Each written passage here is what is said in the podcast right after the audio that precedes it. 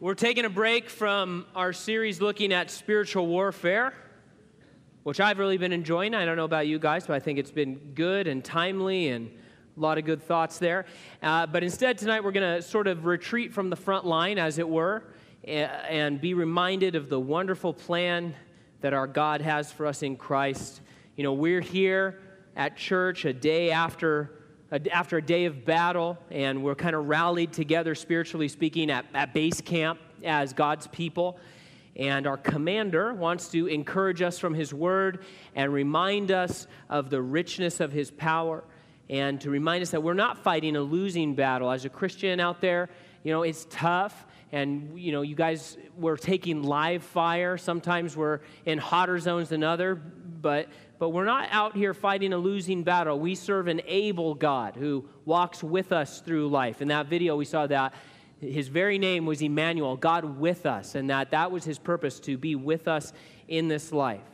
And he has carved out a path for fullness for us in his grace. But like any marching orders, as we've been seeing in our series on spiritual warfare, it's going to be up to us whether we'll obey and carry them out or whether we'll ignore those orders and head down some different path. Find your way over to Philippians chapter 1. Go eat popcorn. Does everybody know go eat popcorn, right? No? Who knows go eat popcorn, what that means? Galatians, Ephesians, Philippians, Colossians. Go eat popcorn. So if you don't know where Philippians is, it's the P in popcorn. So go eat popcorn. Find your way over to Philippians chapter 1. And this is a very quotable book of the Bible. I'm sure many of you find some of your very favorite verses in these passages. Here, Paul, who can so often, in my mind at least, be very technical, very theological, very doctrinal. I get into, you know, we read passages in Romans, and it makes my brain want to explode all over the place, and he can be very technical and very doctrinal. But here in this book, he opens up his heart to speak very personally to some dear friends of his in Philippi. And of course, it wasn't just Paul speaking, but it was the Holy Spirit speaking eternal truth through him. And we'll see by extension, the Lord is speaking to us as well. It's not just Paul speaking to a group of believers in Philippi, it is the Holy Spirit speaking to you and I as well. And so let's look at our text. It starts in verse 1, and then we'll come back and make a couple of observations. In verse 1, we read Paul and Timothy, bondservants of Jesus Christ, to all the saints in Christ Jesus who are in Philippi, with the bishops and deacons, grace to you and peace from God our Father and the Lord Jesus Christ. I thank my God upon every remembrance of you, always in every prayer of mine, making request for you all with joy for your fellowship in the gospel from the first day until now. Being confident of this very thing, that he who has begun a good work in you will complete it until the day of Jesus Christ. Just as it is right for me to think this of you all, because I have you in my heart, inasmuch as both in my chains and in the defense and confirmation of the gospel, you all are partakers with me of grace. For God is my witness, how greatly I long for you all with the affection of Jesus Christ. And this I pray that your love may abound still more and more in knowledge and all discernment, that you may approve the things that are excellent that you may be sincere and without offense till the day of Christ, being filled with the fruits of righteousness which are by Jesus Christ to the glory and praise of God. Before we move further, let's pray. Lord, thank you again for tonight, for the life that you've given each and every one of us. Lord, how you are faithful to, uh, from our perspective, raise the sun in the morning as a demonstration that your mercies are new every morning. And as we sang, Lord, we just praise you for paying the debt that we owed, the debt that we owed because of our sin and because of our imperfection, because of our failure. But Lord, you paid that debt. And so we just want to surrender ourselves to you, submit ourselves to you, and come before you and say, What do you want us to do, Lord? Who do you want us to be? What have you made us to be? And we pray, Lord, that your word, these sweet verses, would encourage each and every one of us tonight, no matter uh, whether we're struggling tonight in great ways, in small ways, or maybe we're in a time of blessing, Lord, we pray that you would encourage us and stir us up and speak to us from your word because you are real and you are speaking, and your desire is to reach into our lives tonight uh, to do all this and more, Lord, as we follow you and as you work that work that you've decided to do in our lives. We love you, Lord, and we praise you. In your name we pray, amen.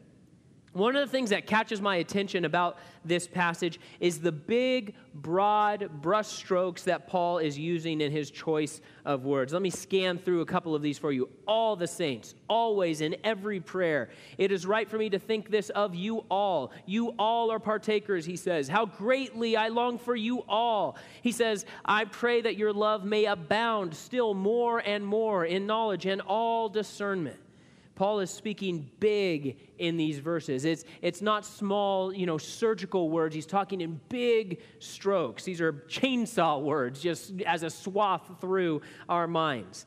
And he's talking about these big ideas and big plans that God has for his church. But alongside that bigness, hopefully you saw a deep personal element to what he's saying. This is a sweet letter.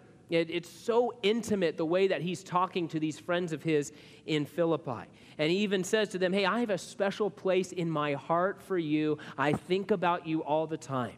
The Apostle Paul, who traveled so much of the world and saw so many things and had so many things happen, he said, You guys, you guys are so in my heart and in my mind. It's very personal and it's very loving. Now, step back, and as we've already talk, mentioned, remember that it's not just Paul talking to Philippians, but it is the Holy Spirit talking to us. In his eyes, you are significant and you are special to the God of heaven and earth. He says so in his word. He says, You're significant to me. I know you. I formed you. I've numbered the hairs on your head. I know your name. I've seen you from before the foundations of the earth, and I carved out a path for you because you are special to me. You are significant to me. And that is an amazing thing.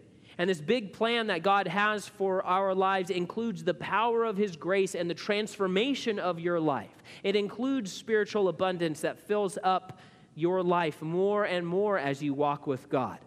He has a destination in mind for your life. And that's why He said, Follow me. Let's go somewhere together.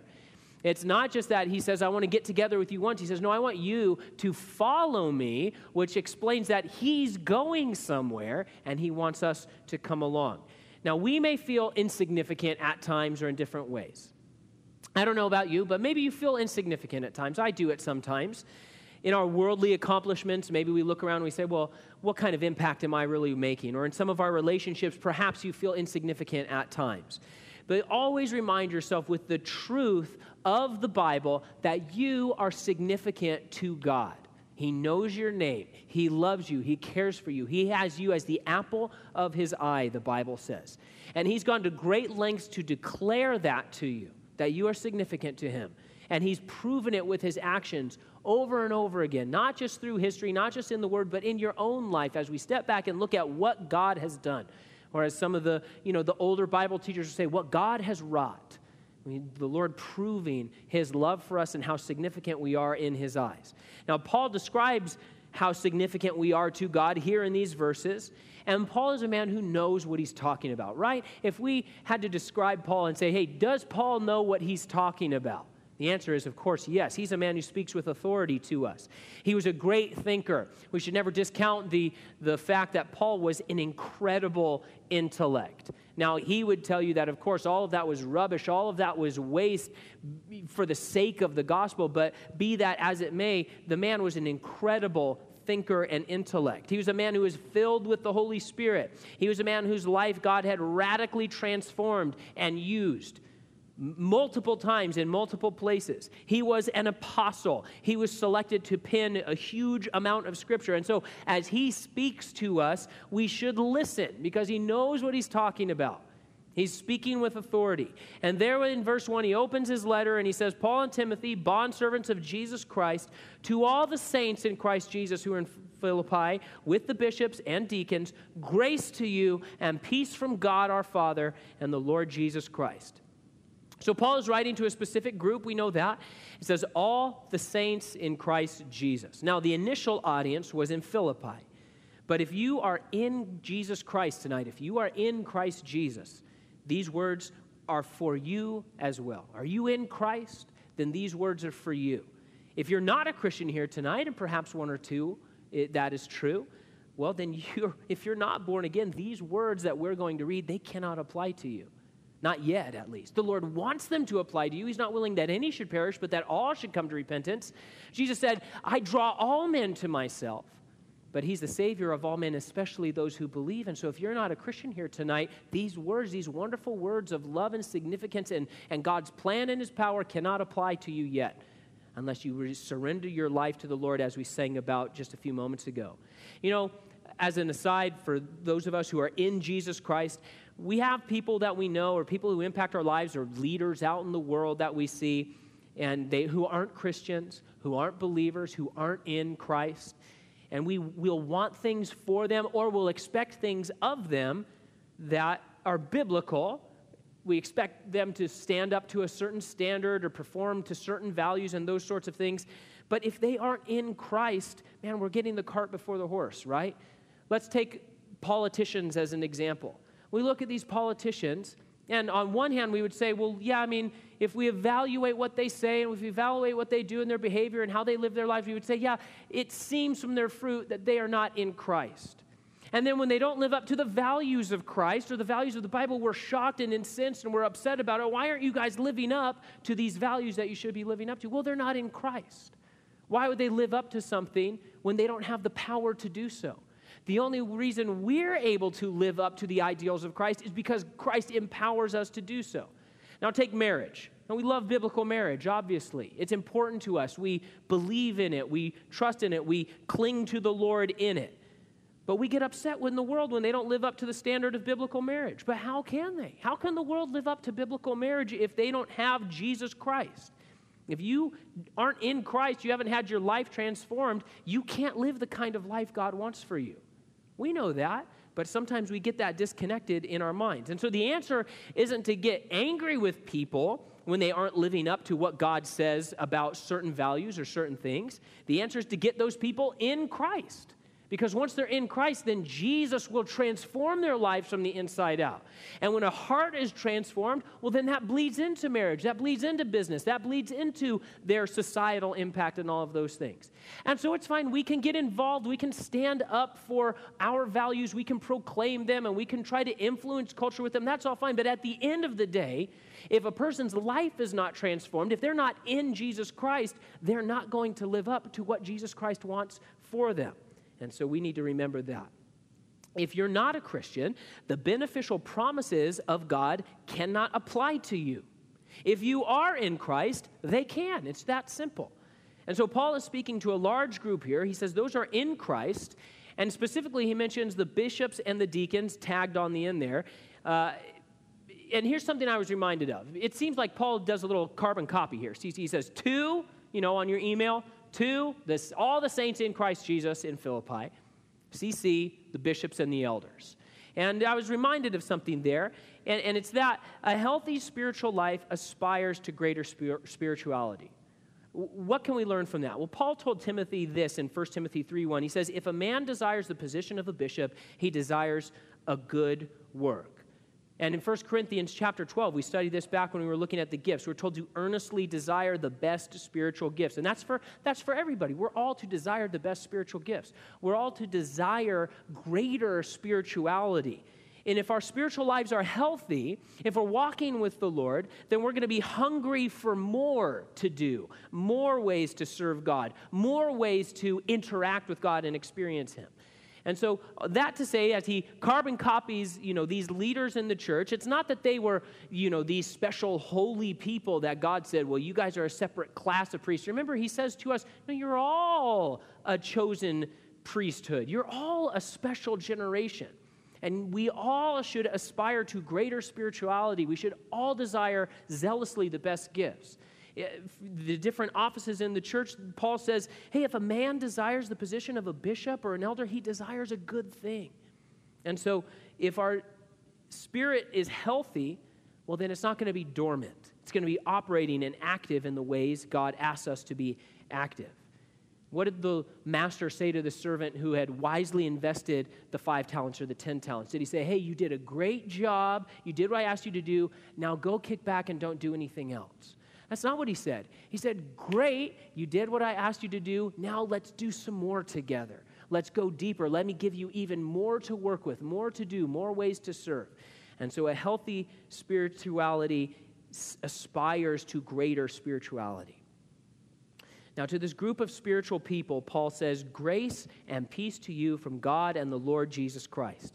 And down in verse 7, take a look at it. He makes this interesting statement about grace, and he says there, You are all partakers with me of grace. And so to Paul, apparently, grace was something to be received and to be continued in. It was something that we partake in. Now, grace isn't something that we generate. You can't just generate grace out of your own life. It is from God, it is of God. However, it's clear from Scripture that grace is also something that we don't want to just take for granted. Oh, the Lord gave grace, and so that's it. I take it for granted now. No, instead, it, we're told it needs to be received and we're told it needs to be continued in.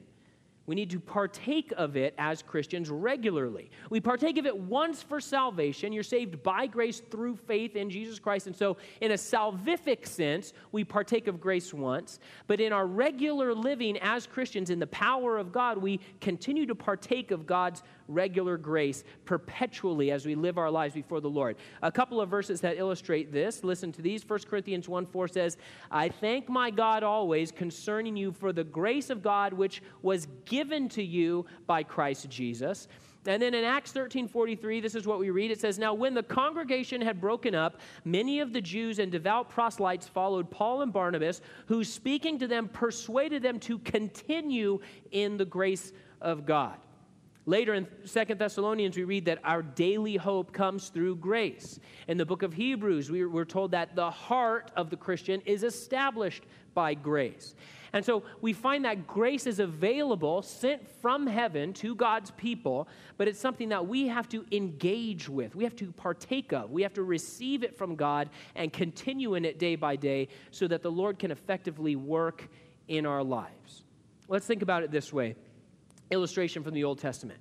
On Wednesday mornings, we're studying through the book of Exodus. And so a lot of my reading has been about the tabernacle and how it was laid out and all of that. Interesting structure.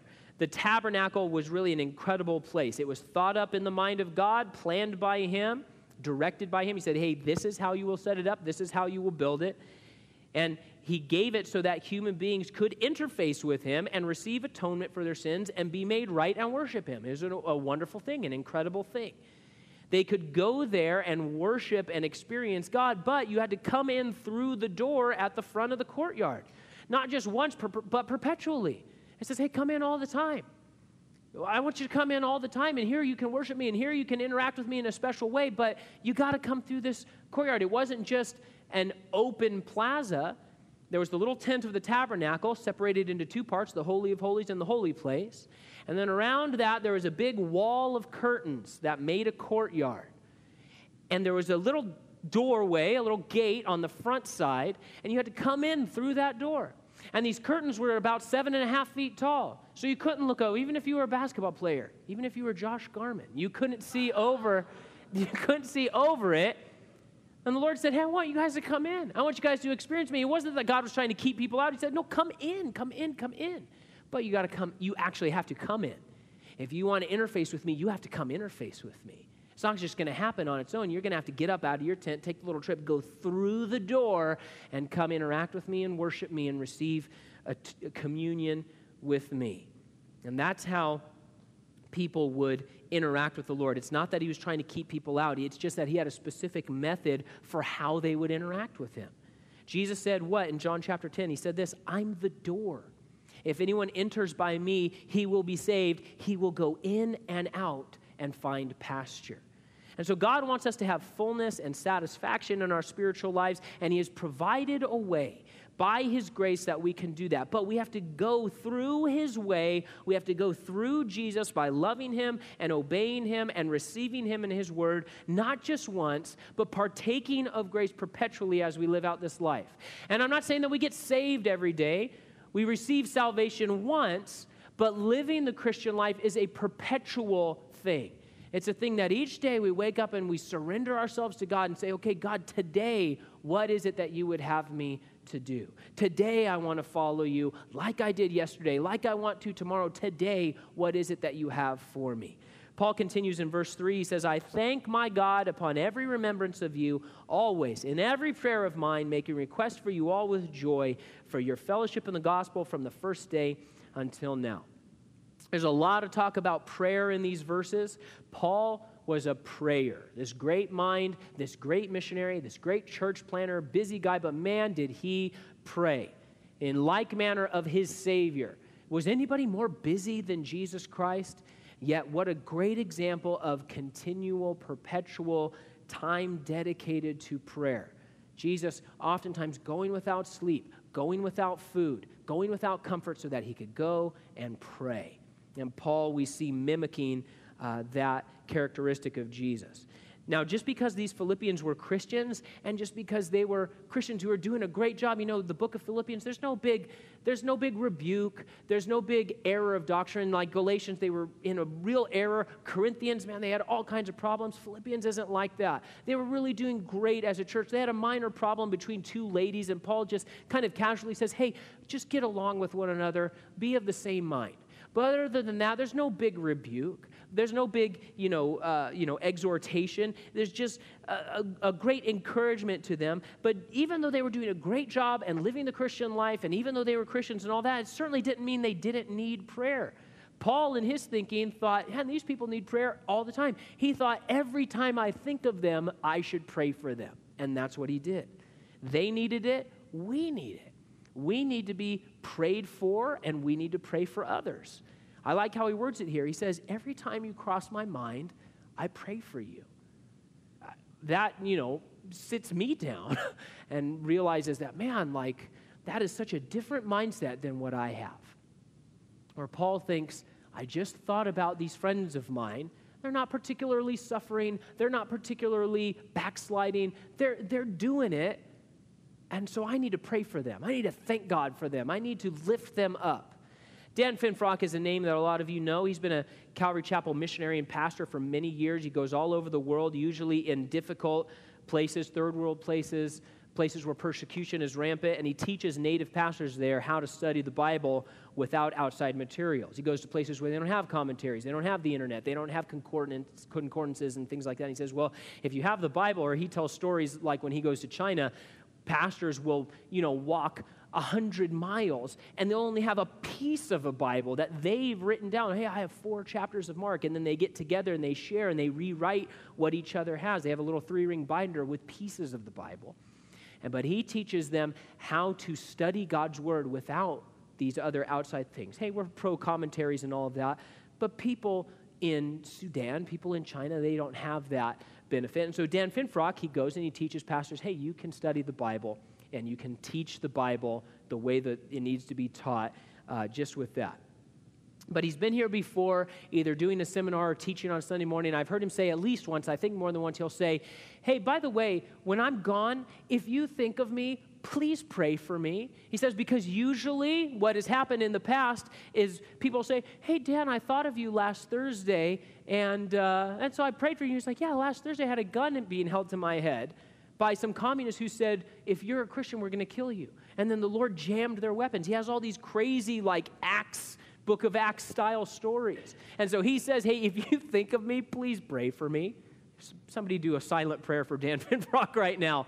But he says, hey, he had this kind of mindset that Paul had. If you thought of me, it's because the Holy Spirit's prompting you, and I need you to pray for me. And he had that kind of understanding. And what we learn here is that we want to be growing in our prayer lives. And as is the case with almost every aspect of our Christianity, our prayer lives should be ever growing more outward oriented rather than inward oriented. Paul thought of these other Christians and he thanked God for them and then he made requests for them with joy. There are a few different prayer methods out there. Probably the most famous one I've heard of is the Acts method. Any of you heard of the Acts method? Okay, man, we're going to have to do like a go eat popcorn, Acts method, those sorts of things. Like, but that's fine. So, uh, the Acts method of praying is just sort of a, a way of sort of structuring your prayer. Um, to be honest, it's not something I regularly do, but the idea is adoration, confession, thanksgiving, supplication. And it just reminds us that, okay, my prayer life isn't just a support request. You know, here I do like a lot of the tech stuff. And so, you know, I have to get on support forums or I have to contact support all the time. And there's no reason to contact support for these different, you know, companies or whatever. I don't contact them to thank them for being a company. I contact them like, hey, I need something and I need it now. This is broken. This isn't working right. This is what you said was going to happen, but then it didn't happen. And so those support lines are only for me to put in a request. But that's not what prayer is. Prayer is much more than that. Prayer is an act of worship and an act of communication with God. And so, you know, I think those sorts of uh, prayer methods like acts can be helpful. Certainly, they're not, we don't want to be legalistic about it and say, well, you have to divide all your prayers into four parts and they have to be equal parts. But they can be helpful to remind us that, oh, yeah, I want to adore God in my prayer. I want to have joy in my prayer. I want to confess in my prayer because the Bible tells me to. And so those things can be helpful and decent disciplines to help us not slip into a self oriented prayer life. Verse 6 says this being confident of this very thing, we know this verse, that he who has begun a good work in you will complete it until the day of Jesus Christ. This is such a big verse with so many thoughts packed into it. First of all, we need to remind ourselves that Paul was not living the easy life when he wrote these words. He was being unjustly imprisoned. He was, he was an innocent man shackled by people who hated him. Can you imagine being put in jail even though you're innocent? I mean, I would freak out. Wouldn't you freak out? And Paul had such a confidence in his Lord, despite his circumstances, he was convinced that not only were things going to work out for the Philippians, but they were going to work out for him as well. Why? Because he knew God is at work. All over this planet, right now, God is working. He has put in motion not only a plan for the world, but also for your life. God is in motion a plan for your life. And those plans that He is working on have ultimate, definite conclusions glorification in his presence. As you are conformed into the image of Jesus Christ, that is the plan that he is working on, not just for a few, but for all of his people. For the world, God's plan is that he's going to return and he's going to eradicate sin and put right what we made wrong. And we're excited about that.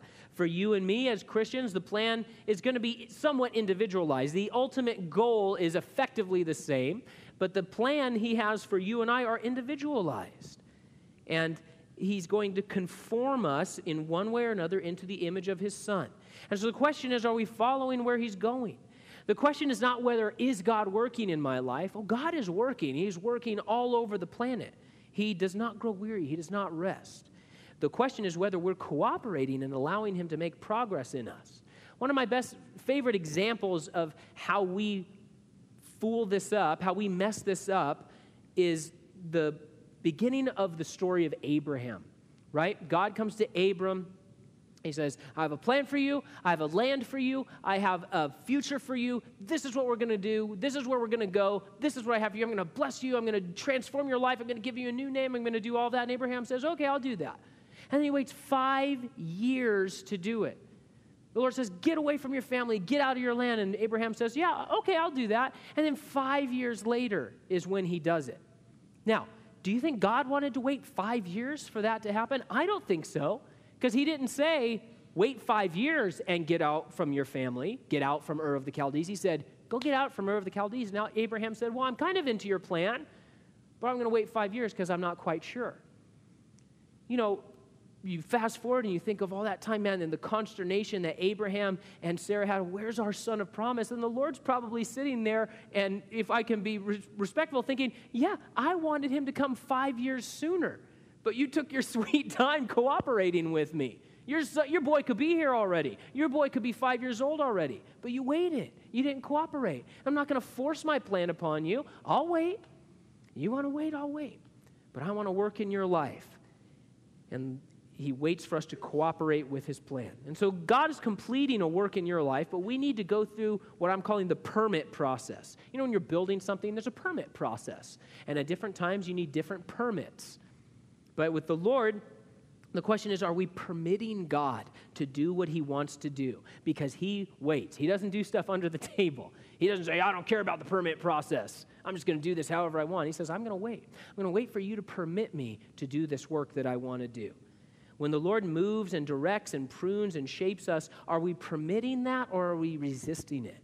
Paul was joyful and excited about what God was definitely doing in his life and the lives of the Christians in Philippi because he knew they were partaking in the grace of Jesus regularly and perpetually. And he says, Man, I know how you guys are positioned to God, how you are submitted to him, and so I know that he is working right now in your midst. Verse 7. Just as it is right for me to think this of you all, because I have you in my heart, inasmuch as both in my chains and in the defense and the confirmation of the gospel, you are all partakers with me of grace. Paul expressed that these people were in his mind and in his heart. As I mentioned before, of all people, Paul had some good excuses to not be concerned with people many cities away, right? Most of the time he was barely hanging on to his own life, but he thought he said, "Man, I'm thinking about you guys." When I'm being caned and flogged and in prison, I'm thinking about you guys and I'm praying for you guys. He was starting these churches, he's writing letters, he's making disciples, he's receiving all these attacks from, you know, different from the Judaizers and from the Romans and from all these other people. He says, But I think of you, you have a special place in my heart. Our circumstances may get difficult. At times, they may be downright dire. Well, that's all the more reason for us as Christians to open up our hearts to our brothers and sisters in Christ and really knit ourselves to them in love and fellowship. It is not going to profit us as people to be isolated families or isolated individuals. It, it can't profit us. We need to be knit together with our brothers and sisters. And although being in a loving fellowship relationship with other people is not always easy, in the long run, it's what we need and what's, it's what God wants for us. We've got to open up our hearts to be knit together with the rest of the body of Christ. A good verse on how to be in that kind of Christian fellowship with others is Ephesians 4 2. It says, Always be humble and gentle, be patient with each other, make an allowance for each other's faults because of your love. Like the song says, love Love will keep us together, right? And we need to be together, supporting one another, praying for one another, part of each other's hearts and lives. Verse 8 says this For God is my witness, how greatly I long for you all with the affection of Jesus Christ. Our God is an affectionate God. And that's certainly good news for us. I'm certainly glad about it in my own life. He is affectionate to us, but his desire is also to be affectionate through us. It's not a good thing if Christianity in our culture is more known for animosity than it is for affection. That's not a good thing. Now, of course, some of the bad rap that we receive out in the culture is undeserved. Some of it is prejudicial or simply untrue. But in all honesty, I think we could step back from the American church culture and say that a lot of the criticisms of the church from the culture is deserved. Because a lot of times we're more known, not us specifically, but the church in America is oftentimes more vocal and more known for our animosity of those we hate or what is repugnant to us. And that's not what the Lord wants. He says, Hey, I poured affection onto you, and now I want to pour it through you to others. We're called to shocking amounts of love and grace, the kind that God showed to us. That's the kind He wants to show through us as well. And so let's be known for love and affection, not animosity. Verse 12 of Colossians 3 says this Since God chose you to be the holy people he loves, you must clothe yourselves with tenderhearted mercy, kindness, humility, gentleness, and patience. Make allowance for each other's faults. We see that again. And forgive anyone who offends you. Remember, the Lord forgave you, so you must forgive others. The Lord is radically affectionate, and his desire is to multiply his affection through his people verse 9 of our text. In this I pray that your love may abound still more and more in knowledge and all discernment.